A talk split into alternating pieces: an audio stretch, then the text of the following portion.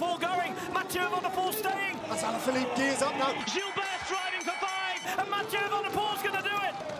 What a victory. Sporthouse Podcast. Voor we met deze aflevering van start gaan, willen we ons even verontschuldigen voor de technische problemen die we hebben ondervonden met een van de micro's. Sporthouse Podcast. Welkom bij een nieuwe aflevering van de Sporthouse Podcast. Vandaag niet met uw vertrouwde stem Leroy Deltour als moderator. Ikzelf ben Siebe Derdelings en ik zal deze podcast namens Sporthouse Groep in de goede baan trachten te leiden. In de vorige afleveringen hadden we het al over de Super Bowl en onze vaderlandse competitie. En nu de voorjaarsklassiekers in het wielrennen toch achter de rug zijn, leek het ons een goed moment om het even daarover te hebben. Eh, Ik heb hier naast mij rennersmakelaar Dries Smets, oprichter en eigenaar van Squadra Sportsmanagement. En hij heeft zo'n zestigtal renners in zijn portefeuille. Welkom Dries. Dank u wel. Goedemiddag. Ehm, en ik ga ook wel op mijn woorden moeten letten vandaag, want eh, onze eigen managing partner Thomas van de Spiegel is hier eh, in de podcaststudio, maar ook CEO van Flanders Classics, eh, de organisatie van onder andere Ronde van Vlaanderen. Eh, welkom Thomas. Goedemiddag. Dries, eh, ik heb gelezen dat jij zo'n twee jaar geleden het kantoor van Paul de Geit hebt overgekocht. Ehm, en zo is Squadra Sportsmanagement ontstaan. Mhm. Ehm, wat moeten wij ons voorstellen bij zo'n grootste makelaarskantoor in het wielrennen? Eh, we zijn een kantoor van eh, vier mensen in totaal. Eh, dus naast mezelf heb ik nog drie collega's, drie medewerkers. Ehm, en wij proberen eigenlijk vooral ehm, ja, onze, onze renners, onze, onze klanten, zo goed mogelijk bij te staan in alles wat het, ja, de professionele omkadering betreft op zakelijk vlak. Dus het sportieve, dat doet de ploeg, dat doet hun coach, eh, daar hebben ze andere mensen voor.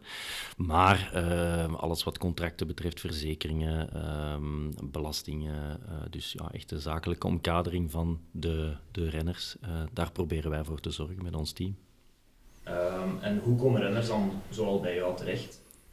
Ehm, ja, eigenlijk de, de, de grootste eh, vorm van reclame voor ons is mond-aan-mond reclame. Eh, tevreden klanten brengen nieuwe klanten met zich mee.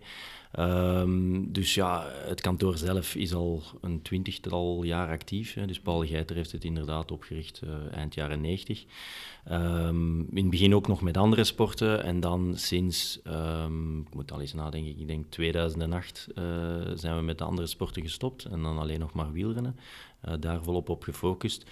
En ja, dus eh, via, via mond-aan-mond zijn er eh, bij ons al veel klanten terechtgekomen. Maar uiteraard proberen we zelf ook actief ja, te scouten en te kijken. Vooral dan bij de, bij de jonge renners, de belofte, wie daar ja, de, de opkomende talenten zijn. En die dan ja, contacteren, uitleggen wie we zijn, wat we doen. En kijken of dat we kunnen samenwerken. En hoe ben jij erin terechtgekomen? Ehm, ik ben er eigenlijk vrij toevallig in terechtgekomen. Ehm, ergens in 2006, als ik mij niet vergis. Ik was juist afgestudeerd, eh, politieke wetenschappen. En ik wist toen al dat dat niet echt de richting was waar ik in verder wilde gaan. En ehm, ik had sowieso al een grote reis gepland naar Australië voor zes maanden, zoals veel mensen die pas afgestudeerd zijn eh, er wel eens op uit durven trekken. En ik ging vertrekken het einde van het jaar. Ik was afgestudeerd, gelukkig in eerste zit, dus al eh, begin juli. Ehm, en ik moest dan nog be- beslissen wat ik ging doen de rest van dat jaar. En eigenlijk toen wist ik al dat ik niet verder wilde met de richting van mijn diploma. Dus eh, had ik een aantal bedrijven, heel specifiek eigenlijk allemaal in bepaalde niches die mij interesseren, aangeschreven en gezegd, kijk, ik ben bereid om een vrijwillige stage te komen doen, om beroepservaring op te doen, voor als ik terugkom van, van eh, mijn reis, dat ik eventueel weet welke richting dat ik uit zou willen. En zo ook onder andere het toenmalige SEM, Sport and Entertainment Management, aangeschreven, dat toen dus eh, eigendom was van Paul de Geiter. En daar dan als stagiair begonnen en daar een aantal maanden als stagiair gewerkt, tot ik dan vertrokken ben naar Australië. En dan kwam ik terug van Australië en normaal ging ik dan beginnen aan een uh, Vlerik uh, managementstudie. Maar de dag nadat ik terugkwam van Australië, um, belde Paul mij en zei: Ik heb gehoord dat je terug bent uit Australië. Um, ja, als je wilt, waren zeer tevreden van je stage. Als je wilt, kunt je bij ons vast beginnen. Nu, het probleem was, de daaropvolgende dag had ik nog dat ingangsexamen van Vlerik. En um, ik ging dat dan toch maar gaan doen, want ik had er mij nu voor ingeschreven, dus ik kon dat moeilijk dan niet, niet op uh, opdagen. Maar ik dacht misschien dat dat het probleem zichzelf al zal oplossen.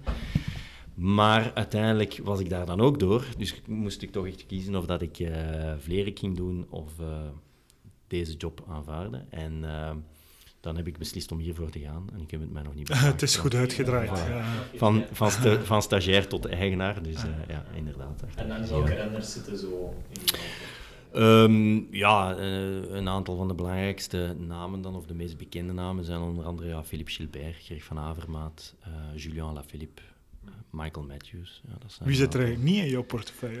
Er zijn er nog heel veel. Er zijn er nog heel veel. Dus eh, ik denk als je ervan mocht uitgaan dat er een duizendtal profrenners zijn, dan zijn er toch nog heel veel die, eh, die andere manager hebben. Maar een, een goed voorjaar gehad, dus nu wel een drukke periode. Ja, nu is een, een drukke periode, hè, inderdaad. Nu is de periode dat eh, ja, de renners die einde contract zijn, want in het wielrennen wordt er alleen, ge- ehm, alleen onderhandeld over renners die einde contract zijn, dus die voor volgend jaar nog geen ploeg of nog geen contract hebben.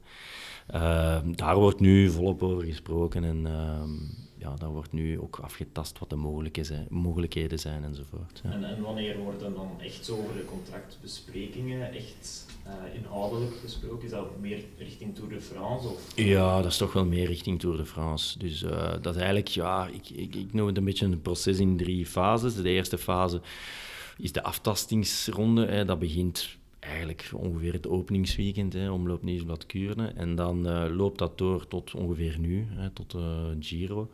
Ehm, en dan zijn ploegen vooral aan het kijken, oké, wie komt er vrij, wie is er allemaal beschikbaar, wat hebben we nodig? Eh, ze maken al eerst een balans op van het eerste deel van het seizoen. Ehm, en afhankelijk daarvan geven zij dan ja, bepaalde informatie en daarmee kunnen wij dan weer aan de slag. En, dan in de tweede ronde, die dan ja, maanden juni, juli, augustus eh, zijn, waar dat er dingen ook beslist worden en inderdaad inhoudelijk ook echt ja, over details gesproken wordt. En dan de laatste fase is september, oktober. eh, De laatste renners die nog, nog geen contract hebben voor het jaar nadien, waar dat dan eigenlijk ook de laatste plaatsen door de ploegen opgevuld worden. En ehm, ja, om dan die nog te eh, proberen onder te krijgen. Ja.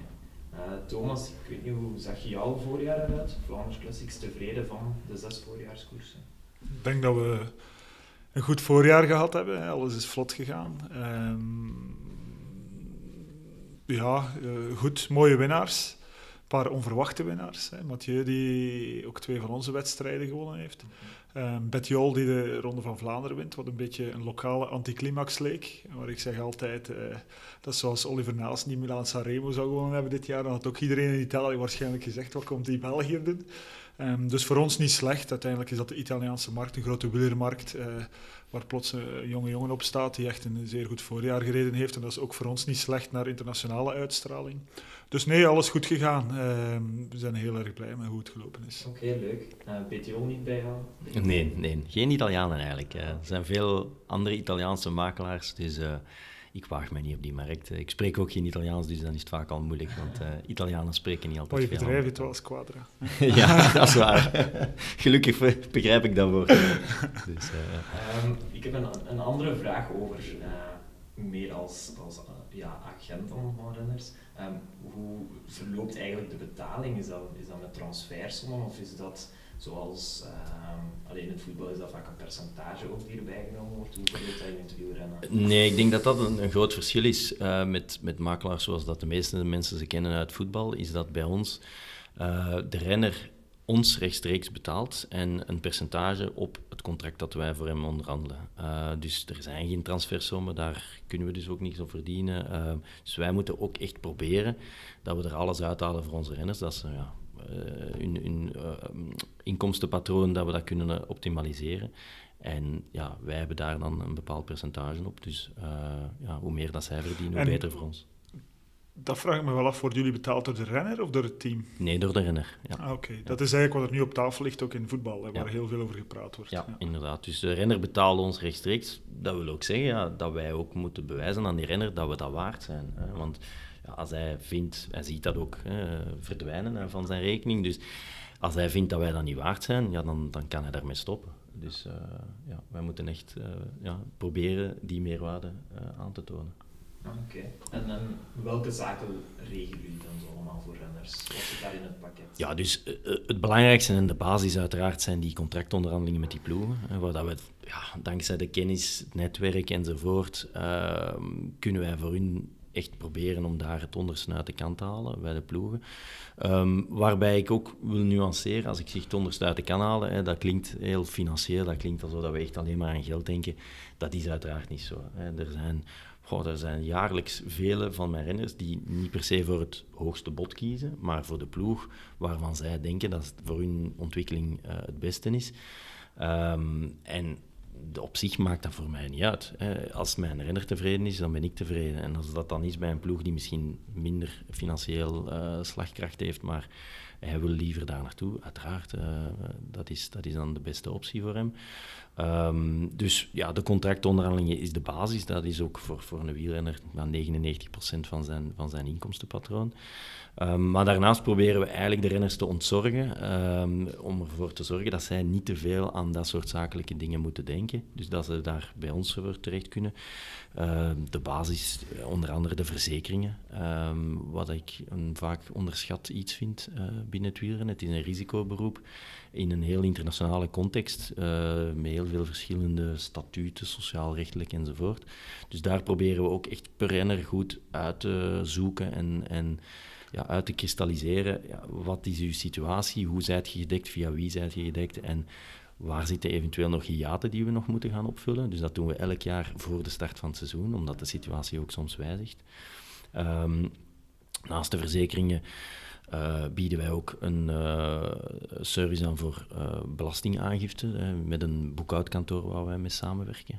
dus dat doen we niet zelf, maar dat is een... Niet evident voor renners, hè, want die zijn Nee, heel vaak van huis in heel veel verschillende landen. Daar moet allemaal rekening mee gehouden ja, worden. Inderdaad, uh, beroepskosten enzovoort. Dus uh, dat is, een, ja, dat is een specifieke materie. Maar dus wij werken daar samen met een boekhoudkantoor uh, waar er twee mensen echt dedicated zijn voor, voor ja, eigenlijk wielerfiscaliteit, zal ik het noemen. Um, dus dat is een, een, dienst die we aanbieden. Um, daarnaast ook ja, heel wat administratieve zaken die we, waar wij renners mee kunnen helpen. Dat gaat soms over uh, het zoeken van een, um, een huurwoning in Spanje voor een maand stage in december uh, bijvoorbeeld, waar dat we dan contacten hebben uh, om het voor hun ook gemakkelijker te maken. juridische ondersteuningen, twee van de mensen bij ons op kantoor zijn juristen, dus die kunnen daar dan ook juridische adviezen geven waar nodig. En ja, eigenlijk een, een algemene ondersteuning waarbij we zeggen, als er een probleem is, uiteraard beroepsmatig, waarbij dat je onze hulp zou kunnen gebruiken en dat de, de ploeg niet voor zorgt, uh, contacteer ons en dan zullen wij kijken of we daarbij kunnen helpen. En dan een, ja, nog, een, nog een laatste aspect is, is meer het commerciële aspect. Um, dat op zich vrij klein is op individueel vlak binnen het wielrennen, omdat heel veel zaken commercieel gezien zijn geregeld op ploegniveau. Maar daarnaast zijn er soms toch mogelijkheden en daar proberen we dan ook, uh, onder andere in samenwerking met, met Sporthouse, ja, aan te werken om, om daar stappen te zetten. Ja, je zei 99% van het inkomen van een renner uh, is vooral het contract. Mm -hmm. um, zie jij daar mogelijkheden om als eigen merk uh, naar voren te treden voor een renner?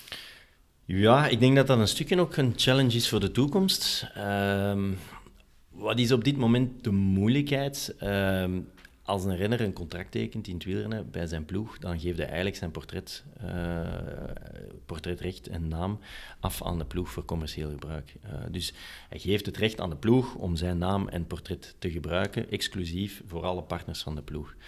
Dat wil zeggen dat ze in theorie niks meer in handen houden. In de praktijk zien we wel dat er wel openingen zijn. Ah ja, ik zeg maar iets, als een ploeg geen autosponsor heeft, uh, dan zeggen ze van oké, als je zelf de mogelijkheid hebt voor een autosponsor, zolang wij geen autosponsor hebben, mag dat. Maar de dag dat wij een autosponsor hebben als ploeg, ja, dan moet je je persoonlijke sponsoring uh, stopzetten. Dus daar zijn nu wel kleine mogelijkheden. Ik denk naar de toekomst toe is dat een challenge voor renners om dat proberen terug meer in eigen hand te houden. Um, en misschien een beetje een voorvechter op dit moment daarvan is, is Peter Sagan. Um, om ja, echt te proberen die rechten zelf te behouden en te vermarkten. Daarbij moeten we natuurlijk op dit moment ook realistisch zijn. Het is in theorie klinkt dat heel tof en heel goed, maar je moet ook natuurlijk gaan kijken wat kun je ervoor gaan vinden op de markt. Want om voor uw rechten te gaan vechten, om ze te behouden, maar er uiteindelijk niks voor te kunnen gaan, gaan vinden, dat heeft ook weinig nut. Dus dat is een, een evenwicht zoeken. Maar ik, denk, ik ben akkoord. Ik denk dat dat een van de uitdagingen is van het wielrennen in het algemeen. Um, vandaag zijn er sterren bij het wielrennen, maar die zijn enkel gekend bij het niche publiek op mondiaal niveau dat wielrennen volgt. En eigenlijk wat Sagan doet, is hij overstijgt dat een stukje. Hij is bijna Mm. lifestyle-ster geworden. En, Mhm. en, en dat zie je in veel andere sporten, dat het veel meer lifestyle-sporten zijn. In wielrennen zie je dat nu een beetje komen. Het is meer een hipster-trend dan een hele brede trend. Maar je Mm. ziet dat het wel meer een lifestyle-sport ook aan het worden is. En dan kan je dat gaan overstijgen. Maar dat, dat- daarvoor Mm. moet iedereen ook gewoon samenwerken. Dat is niet altijd evident in wielrennen. Mhm. Maar, eh, maar ik denk het creëren van echte sterren en van, van, van idolen, eh, dat is iets wat, wat, wat, wielrennen nog wel ontbreekt op vandaag. Ja, en ik denk ook dat het de laatste jaren met, met eh, het opkomen van social media ook gemakkelijker wordt als individu om jezelf commercieel op de kaart te zetten. Hè. Vroeger ja, dan moest je al echt proberen ergens een reclamecampagne vast te krijgen bij een groot merk die daar dan ook de juiste kanalen voor had enzovoort. Ja, sinds de opkomst van de sociale media zijn er wielrenners met honderden duizenden volgers, wat op zich al een enorm bereik is als individueel sporter. ehm, waarbij die renner die waarde ook zelf nu kan gebruiken, terwijl ze vroeger ja, dan moesten rekenen op kanalen van derden.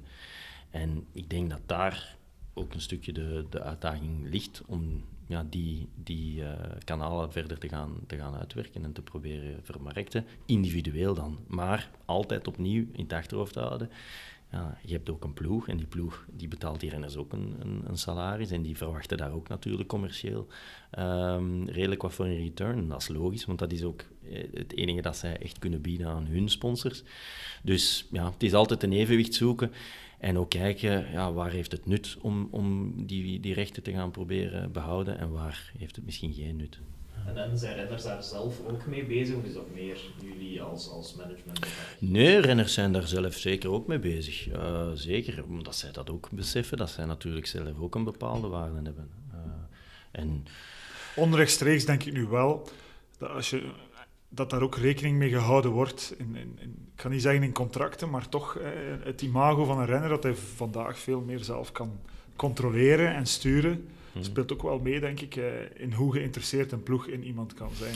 Eh, uiteraard, ja. Los van het sportieve resultaat. Maar je hebt liever iemand die populair is en die, dan dat je iemand neemt waarvan je niet weet wat, je, wat voor vlees je in de kuip krijgt. Ja, ja, dat is zo. En, en ik heb al het geval geweten in de afgelopen jaren van renners die, die sportief misschien niet meer brachten wat ze ooit zouden gebracht hebben, maar die door hun, hun bekendheid en, en hun bereik eh, via de verschillende kanalen toch nog een aantal jaren goed hun boterham hebben kunnen verdienen. Omdat dan effectief ook het imago en alles ook meespeelt. En, en merk jij dat bijvoorbeeld renners worden gekozen ehm, op bepaalde doelstellingen van die sponsors hebben van ploegen? Dus bijvoorbeeld een bepaalde markt veroveren of in een bepaald Ja. land aanwezig zijn? Ja, dat, dat is inderdaad een, een goed voorbeeld. Nationaliteit is een, eh, een aspect dat regelmatig terugkomt, waarbij ploegen soms letterlijk zeggen, ja, eh, wij- onze sponsor die wil, eh, ik zeg nu maar iets, eh één een Deen en twee Duitsers. Ehm, dus ja, ploegen werken effectief soms op vraag van eh, sponsors naar bepaalde nationaliteiten toe.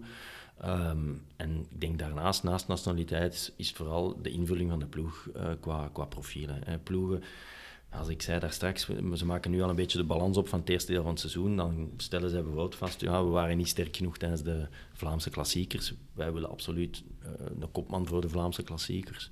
Of eh, ja, onze kopman stond er wel, maar het middenveld was nog niet genoeg gestoffeerd. Dus we zoeken nog twee sterke renners voor eh, onze kopman te werken in de, in de klassiekers. Ja, eh, qua profiel, eh, in combinatie dan met nationaliteit, zo wordt eigenlijk meestal een ploeg samengesteld. Denk jij dat ehm, het wielrennen te afhankelijk geworden is van sponsors voor ploegen?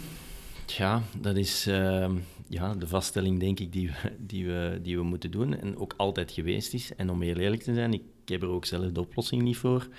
Ehm, het grote nadeel van, van wielerploegen is dat ze weinig assets hebben. Ze hebben geen stadions, ze hebben geen, zelfs eigenlijk geen, geen spelers, hè, of, of ja, renners in dit geval. Ja, ze hebben die wel, ze hebben die onder contract, maar ze kunnen die niet verkopen. Dus die zijn op zich ook niks waard. Een voetbalclub, als die een speler koopt voor, ik zeg maar iets, 1 miljoen, als die speler goed speelt en zijn waarde stijgt naar 5 miljoen, ja, dan hebben zij 4 miljoen gecreëerd. Eh, een wielerploeg niet. Als die een renner in, dienst nemen, een contract mee afsluiten, ja, dat is iemand die voor hun dienst le- levert. En als het contract gedaan is, dan houdt dat op en dan kan die vertrekken naar waar hij wil. En ze kunnen die niet verkopen. Dus ploegen ja, zijn er ook toe gedwongen om in die situatie altijd opnieuw op zoek te gaan naar sponsors en daar volledig van af te hangen. En ja, je merkt wel dat de laatste jaren ehm, ploegen daar proberen een antwoord op te vinden. Ik denk aan het voorbeeld van de Wolfpack van, uh, van, van de Koning Quickstep. Die proberen ook een bepaalde identiteit te creëren en een merk te creëren dat losstaat puur van de sponsors, om op die manier ook een beetje lange termijn te kunnen kijken en een, een, een blijvend gegeven te creëren. Um, maar dat blijft zeer moeilijk om zoiets echt te vermarkten en om daar ook ja, een, een financiële basis voor te creëren. En ja, ik denk dat er gewoon weinig alternatieven zijn. Um, een van de zaken waar al jaren over gepraat wordt, zijn ja, de, de mediarechten. Hè? Dus, uh, waarbij ploegen een deel zouden krijgen van de, de, de opbrengsten van, van mediarechten van koersen. Maar daar moeten dan de organisatoren weer ook... mee willen. Hè? Ja, ik voel mij geroepen om even te reageren. Um, ja, je moet ik denk dat je daar ook wel het onderscheid moet maken. Er zijn twee grote rondes die echt wel ook aan mediarechten um, heel wat geld genereren. Maar het geld dat gegenereerd wordt met mediarechten, zelfs voor eendagsklassiekers in Vlaanderen, je moet dat echt niet overschatten. Het is echt mhm. niet zo dat daar, heel, dat daar miljoenen in omgaan. Dat is totaal niet zo. Dus uh, zelfs dat zou uh, geen oplossing zijn. Ik denk dat we gewoon naar een... En ik denk dat Vlaams Classics en Wouter dat ook al jaren verkondigen, dat we geen probleem hebben naar een geïntegreerd model, waarbij dat alle stakeholders, mm. een model met een bepaalde verdeelsleutel, ja. Uh, zoeken waar ze zich kunnen in vinden en dat ze ook de teams uh, mee mogen delen in het model. Want vandaag is het inderdaad zo. We hebben altijd gezegd dat we pro uh, een model zijn waar de teams ook deel van uitmaken. Um, en ooit gaat dat er wel komen, alleen is het, uh, is het zeer moeilijk, hè, um, omdat ASO nu eenmaal, en misschien zouden wij in hun plaats hetzelfde doen, maar ASO die hebben nu eenmaal bijna een monopolie en die controleren de markt en die hebben er geen baat bij dan op financieel vlak om, om daar iets aan te wijzigen. Um, dus ja, dat is heel moeilijk en dat is uh, uh, met, met kleine pasjes hè, proberen mm. van daar toch uh, een bepaalde vorm van bewustmaking. Dat lukt ondertussen wel en ook bij het breder publiek. we moeten ook gewoon blij zijn dat er nog sponsors zijn, zoals een De Keuning, hè, die toch die, die sprong durft ja, wagen en die en die ook wel de meerwaarde van wielersport inzien. En die daar ook wel een bepaald aantal markten zagen waar zij, uh, um, die zij willen penetreren. En waar, waar, ze zagen dat dat via wielrennen wel een opportuniteit was. Dus uh, zelfs Ineos, nu, je moet daar toch wel uh, een bepaalde vorm van bewondering voor hebben. Want uiteindelijk, als sponsor, dat is geld dat weg is hè, op het einde. Want ja, wie genereert daar eigenlijk... Um, ja, maar ik ben er wel van overtuigd dat dat het waard is. Vaak, als je cijfers ziet of hoort over wat wielersponsoring opbrengt, puur naar naambekendheid dan vooral toe, uh, is dat enorm. Uh, voor, de markten, voor de markten natuurlijk. Voilà, voor de markten natuurlijk. Hè, dan, ja, uh, de, dan denken we aan de traditionele wielerlanden, Benelux, Frankrijk, Spanje, Italië en, en ja, goed, daarbuiten hier en daar een beetje, maar dat mogen we zeker niet overschatten. Ehm, maar ik denk als, als dat de markten zijn waar uh, een bedrijf zich op richt, dat, dat wielrennen een, een heel efficiënt middel kan zijn, vooral naar naambekendheid toe, omdat het ook een van de weinige sporten is waar de naam van de ploeg de naam van de sponsor is. Uh, het voorbeeld Quickstep, uh, iedereen kent het denk ik tegenwoordig, of toch zeker in België. En waarom is dat? Omdat ze al een vijftiental jaar wielersponsor zijn en iedereen weet ondertussen dat is dat parket van Tom Bonen, want daar wordt het dan een beetje op flessen getrokken. Uh, maar ik, denk, ik ben er wel van overtuigd van die kracht van naambekendheid. Ja, uh, iedereen weet als ze in de winkel staan en ze moeten kiezen tussen parket van Quickstep of een merk waar ze nog nooit van gehoord hebben ja, dan gaan ze er toch direct van uit. Dat is een merk dat ik ken. Ik denk ook dat de Koning keek naar Quickstep en dacht, uh, zowel in een B2B als een B2C-context, van die hebben dat toch wel goed gedaan. Tuurlijk, Laten we dat ook eens proberen. Eh, Tuurlijk. dus nee, op zich... Soudal is nog zo'n voorbeeld. Die, uh, die, die denk ik ook nu die kracht zien en die ook weten van... Ja, op die manier kunnen we, denk ik, vrij efficiënt.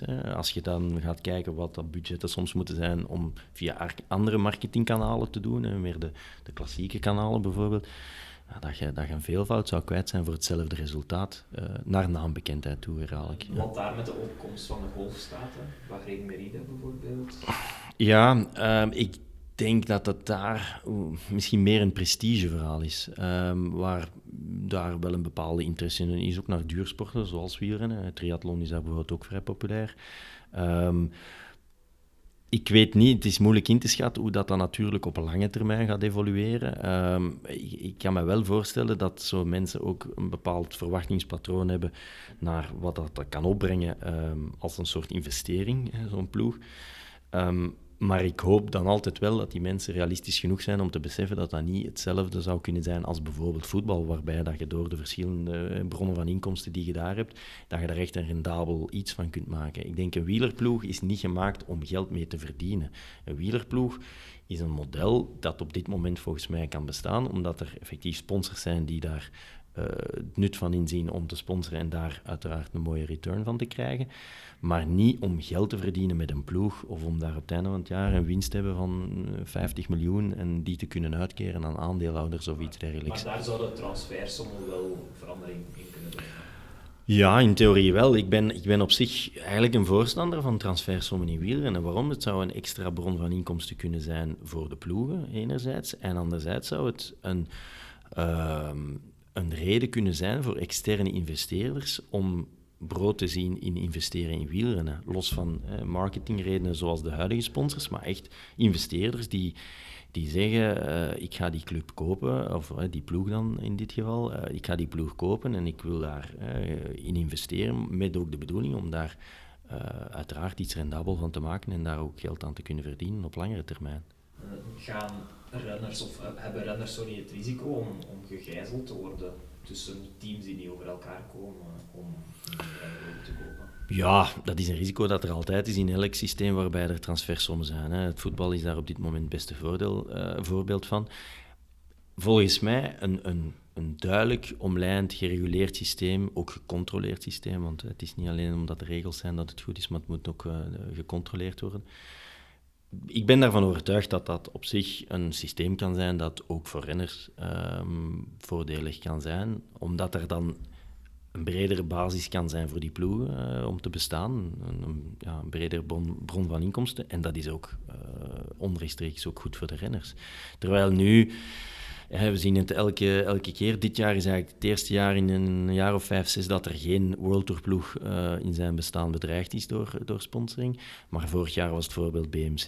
BMC had aangekondigd dat ze gingen stoppen met hun sponsoring. Dus moest die ploeg op zoek naar een nieuwe sponsor. Dat zorgt dan weer voor heel wat onzekerheid enzovoort. En dat hebben we nu al ettelijke jaren na elkaar uh, gehad, zo'n situatie met minstens één ploeg op het hoogste niveau ik denk als we kunnen zorgen voor extra bronnen van inkomsten, waarbij dat ik effectief transfersommen als, als een van die bronnen zou zien, dan kunnen we ervoor zorgen dat ze niet meer volledig afhankelijk zijn van sponsoring, dat ze ook lange termijn kunnen gaan denken en dat ze op die manier ook een beetje standvastiger kunnen zijn, dat de markt voor de renners ook standvastiger is. En dan is dat op lange termijn voor iedereen goed. En denk je dan niet dat er bijvoorbeeld wantoestanden zoals in het voetbal, nu operatie propere handen, meer kunnen opduiken? In theorie wel. In praktijk zal het er dan inderdaad van afhangen hoe dat zo'n systeem zou opgezet worden, hoe het zou gereguleerd en gecontroleerd worden. Maar daarnaast moeten we ook, uh, denk ik, vaststellen, uh, we zijn nog verre van een voetbaleconomie. De wielereconomie is, is maar... De wielerwereld is een relatief kleine wereld op vandaag. Ja. Iedereen kent iedereen. Het is ja. niet zo dat er plots in Zuid-Amerika ja. uh, 30 jonge toptalenten zullen opduiken. Voilà. Die, dus dat, dat is eigenlijk wel beheersbaar. beheersbaar. Ja, klopt. En, en ook de, de, economie aan zich is veel kleiner, waardoor het ook misschien minder mensen zal aantrekken met, met slechte bedoelingen op dat vlak. Um, ja, één Eden Hazard vertegenwoordigt ongeveer 20 tot 30 procent van de hele, van de hele wielerindustrie. Dus, uh, ja. ja als je kijkt naar het loon van, van Messi, op de, dan zeg ik 122 miljoen in het voetbal. Ja, wielrennen, dat zal enkel bij de, bij de toppers naar een miljoen gaan, denk ik dan. Of iets meer. Dat kan eventueel ook iets meer zijn, maar dat is uiteraard niets te vergelijken met die, die 122 miljoen. Die 122 miljoen dat zijn denk ik uh, zes, zes, uh, het budget van zes topploegen, zes World bij elkaar geteld. Uh, dus ja, dat, dat, dat zijn andere orders van grootte. Ja, um, je, je nam ook even opleidingsvergoedingen uh, in de mond. Mm -hmm. uh, van welke leeftijden gaan jullie zo gaan zoeken als, als makelaar? Wij hebben eigenlijk altijd het principe gehad om pas uh, contact te leggen of contact te zoeken met een renner als hij al belofte is. dat wil zeggen 18 jaar en ouder. Omdat ik ook vind dat jonger um, op zich nog te jong is om al ja, te beginnen werken met een manager enzovoort. Uh, om, al, al, was het maar dat de weg naar een profbestaan nog, nog ver uh, is. Um, een wielrenner, ja, die wordt meestal prof rond zijn 20, 21, 22. eh, ja, om dan al op je 15 of 16 te gaan eh, met een manager werken, vind ik een beetje voorbaring, vind ik een beetje vroeg. Alhoewel dat ik wel zie dat een aantal van mijn collega's ehm, daar toch al eh, rond die leeftijd aan beginnen, maar ik ben daar eigenlijk principieel altijd tegen geweest. Dus in theorie proberen we te kijken vanaf de belofte, hè, dus 18, 19 jaar, wie zijn daar dan ehm, de, de betere renners en, en daar dan contacten mee leggen. En is, is Remco Evenepoel dan zo iemand die, die je toch wel graag in jouw portefeuille Ja, uiteraard. Denk ik, zoals iedereen uh, binnen het wielrennen, dat, dat Remco iemand is die, die dat potentieel uh, heeft om, om een absolute topper te worden. dat heeft hem al meermaals laten zien. Maar ook daar, um, eigenlijk tot, tot nu, hè, tot hij nu prof geworden is dan bij Quickstep, want hij heeft die stap van de belofte bewust overgeslagen vond ik dat nog niet aan de orde om, om, om hem te gaan contacteren of om ja, echt ja, daar, daar druk te gaan opleggen of wat dan ook. Dus je, je hebt hem nog niet echt persoonlijk gecontacteerd? Nee, ik heb hem persoonlijk nog niet gecontacteerd. Ik heb uh, contact gehad met zijn vader een tijdje geleden, maar ook daar, eerlijk gezegd, um, ja, vind ik ook, die jongen heeft nu juist die stap gezet om, om prof te worden. heeft een, een meerjaren contract getekend bij de Koning Quickstep en vind ik ook niet dat hem nu direct daar al te hard van stapel zou moeten lopen of wat dan ook. Uh, stap voor stap. En, en, deze eerste stap is al, is al belangrijk voor hem om nu al, al op zijn minst te bevestigen uh, een beetje wat de mensen uh, hopen dat hij kan doen als, als prof. Met verwachtingen die niet te hoog mogen liggen. En, en ja, daarom vind ik ook dat voor hem ook belangrijk is om, om voeten op de grond te blijven en daar niet te hard van stapel te lopen. Oké. Okay. Um, ik zie hier ook nog op mijn, op mijn papier of mijn voorbereiding staan vrouwenwielrennen. Dat is toch iets dat ik nog uh, zou willen aansnijden. Mm -hmm. Zijn er ook vrouwen uh, binnen die squad? Nee, op dit moment niet. Nee, nee, nee. En, en zijn, daar, zijn daar stappen in, die, uh, in, of stappen in de positieve richting die je toch wel ziet de laatste jaren? Ja, ik moet zeggen, het vrouwenwielrennen is eigenlijk zeker de laatste, laatste twee jaar enorm vooruit gegaan. Ja, ook onder andere door initiatieven van UCI, organisatoren enzovoort, die daar ook uh, hun, bijdrage toe leveren. Natuurlijk denk ik ook dat dat ook niet te veel kunstmatig kan gepusht worden, maar het is wel duidelijk dat daar een bepaald potentieel zit. Um, en ja, dat dat ook een, een, een hoe zal ik zeggen, een, een economie is of een, of een sport is die, die heel veel potentieel heeft voor de, voor de komende jaren. Um, maar natuurlijk, ja, dat kan maar zo snel gaan als het, als het van nature uit kan. Wat wij wel zien nu, is dat er toch wel een heel, um, heel veel populariteit schuilt al in dat vrouwenwielrennen. Mm -hmm. uh, alleen uh, is men nog niet bereid van ervoor te betalen. Zowel op het vlak van rechten als op het vlak van sponsorships kijkt men er allemaal wel naar met argusogen, maar het is niet zo dat men, dat men al zegt van kijk, we gaan eens... Terwijl ik een ongelooflijke opportuniteit vind. Elke, elke aanmerk in België kan eigenlijk het volledige vrouwenwielrennen claimen als ze dat zouden willen op vandaag. Um, nog niemand heeft dat gedaan en eigenlijk ligt daar wel een mogelijkheid. En ik denk ook gewoon dat de, dat, dat vrouwenwielrennen alleen maar gaat, uh, gaat aan populariteit winnen. Als mm -hmm. je ziet, ja, 20, 30 jaar geleden was, was de hele populatie hè, die aan wielrennen deed bijna mannelijk. En, en, en op enkele enkelingen na. En nu zie je dat dat uh, enorm populair wordt en dat er uh, toch wel, uh, we zagen dat nu ook aan onze livestreams dit jaar, dat daar uh, van over heel de wereld heel fanatiek naar gekeken werd. Um, dus nee, dat gaat sowieso blijven groeien. Alleen ook, ja, makelaar zijn in het vrouwenwielrennen. als je de verhalen hoort, er zijn maar een, een, handvol rensters eigenlijk die op vandaag goed geld verdienen.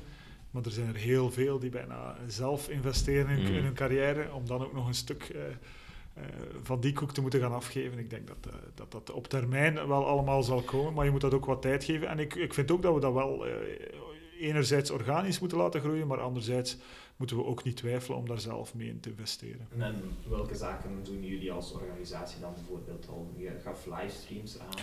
Maar ik denk dat we elke wedstrijd uh, in beeld gebracht hebben dit jaar. Um, wij waren ook een van de eerste die de gezamenlijke teampresentaties deden. Die als een uh, enkele World Tour teams hebben, zowel een mannelijk als een vrouwelijk team. Hè, dat we die telkens samenbrengen. Hè, dat, we, dat we ook dat vrouwenwielrennen gewoon meer in de picture willen gaan plaatsen. Dat we de start uh, vlak na de mannen geven. Soms iets, mm -hmm. iets te dicht na de mannen. Ja. Maar uh, Maar, maar, maar ik denk dat, dat dat ook onze taak een stuk is van, van mee te gaan opvoeden en van mee eh, mensen bewust te gaan maken van de vrouw weer en de plus. Eh, het is ook eh, gewoon heel erg spannend en heel mooi om naar te kijken. Ja, dat is wel een Mhm. mooie koers. Er zijn iets te veel Nederlandse dames die te goed zijn. eh, maar, eh, maar op zich, nee. eh, echt, eh laat ons allemaal samen ook aan die kar trekken. En, en welke zaken zie je dan nog in de toekomst? Maar ik denk de volgende stappen zijn gewoon hè, het upgraden van die broadcasts. eh, gewoon eh, het echt proberen allemaal op hetzelfde niveau te brengen. Ehm, dat is niet allemaal evident, maar ik denk dat we daarvoor ook een stukje... wij als organisator kunnen daar mee in investeren. Hè. De Proximus heeft daar dit jaar mee in geïnvesteerd. Maar zoals ik daarnet zei, eh, dat is echt nog een onontgonnen markt waar je, waar je als, als merk, als je je daaraan kan gaan verbinden... Ik kan gewoon niks verkeerd doen met vrouwenwielrennen op vandaag, je daaraan te gaan verbinden. Oké. Jij daar nog een... eh? Ja, ik, ik, ben daar volledig akkoord met Thomas en ik, ik herhaal wat ik daarnet zei. Ik- ik- in die twaalf jaar dat ik nu in, in de sector werk, eh, heb ik al een enorme vooruitgang gemerkt op alle vlakken. Ehm, en ik denk dat het inderdaad belangrijk is dat alle, alle actoren eh, binnen het wielrennen daar, daar samen aan werken. ehm, zonder inderdaad stappen te willen overslaan. En ik denk, eh, als ik Thomas hoor zeggen, ook naar, naar rechten toe en mediarechten. Ja, maar ik denk, de belangrijkste eerste stap is waarschijnlijk om er al voor te zorgen dat alle belangrijke vrouwenkoersen überhaupt op tv komen. En dat die, dat die, die kosten al eh, kunnen, kunnen gedekt worden, zodat dat platform daar is. En dan de volgende stap, als dat platform daar is en de kijkcijfers eh, zijn er, om dan effectief ook rechtmatig daar iets mee, mee te proberen gaan doen. Maar ja, ik denk eh, een deel, een deel ehm, actief daarmee bezig zijn en voor de rest het organisch eh, verder laten groeien. En dan denk ik dat het inderdaad potentieel heeft om eh, op termijn een, een, hele grote sport te worden. Oké, goed. Dan denk ik dat we zo wat alles besproken hebben wat op mijn planning stond. Ik onthoud vooral, wielrennen is een toch wel kleine markt, eh, maar door samen te werken kan er wel meer op lange termijn worden gedacht. Mhm. Lange termijnvisie tussen sponsors en media. Ehm, heren, bedankt voor een fijne babbel. Ehm, ik hoop dat we nog een mooie tour en WK wieler, wieler najaar tegemoet gaan. Ehm, en tot de volgende keer. Dank u wel. Dankjewel. Sporthouse Podcast. Alles wat je moet weten over sportmarketing en media door absolute leiders in dit domein. Luister op je favoriete kanaal naar de Sporthouse Podcast. Sporthouse Podcast.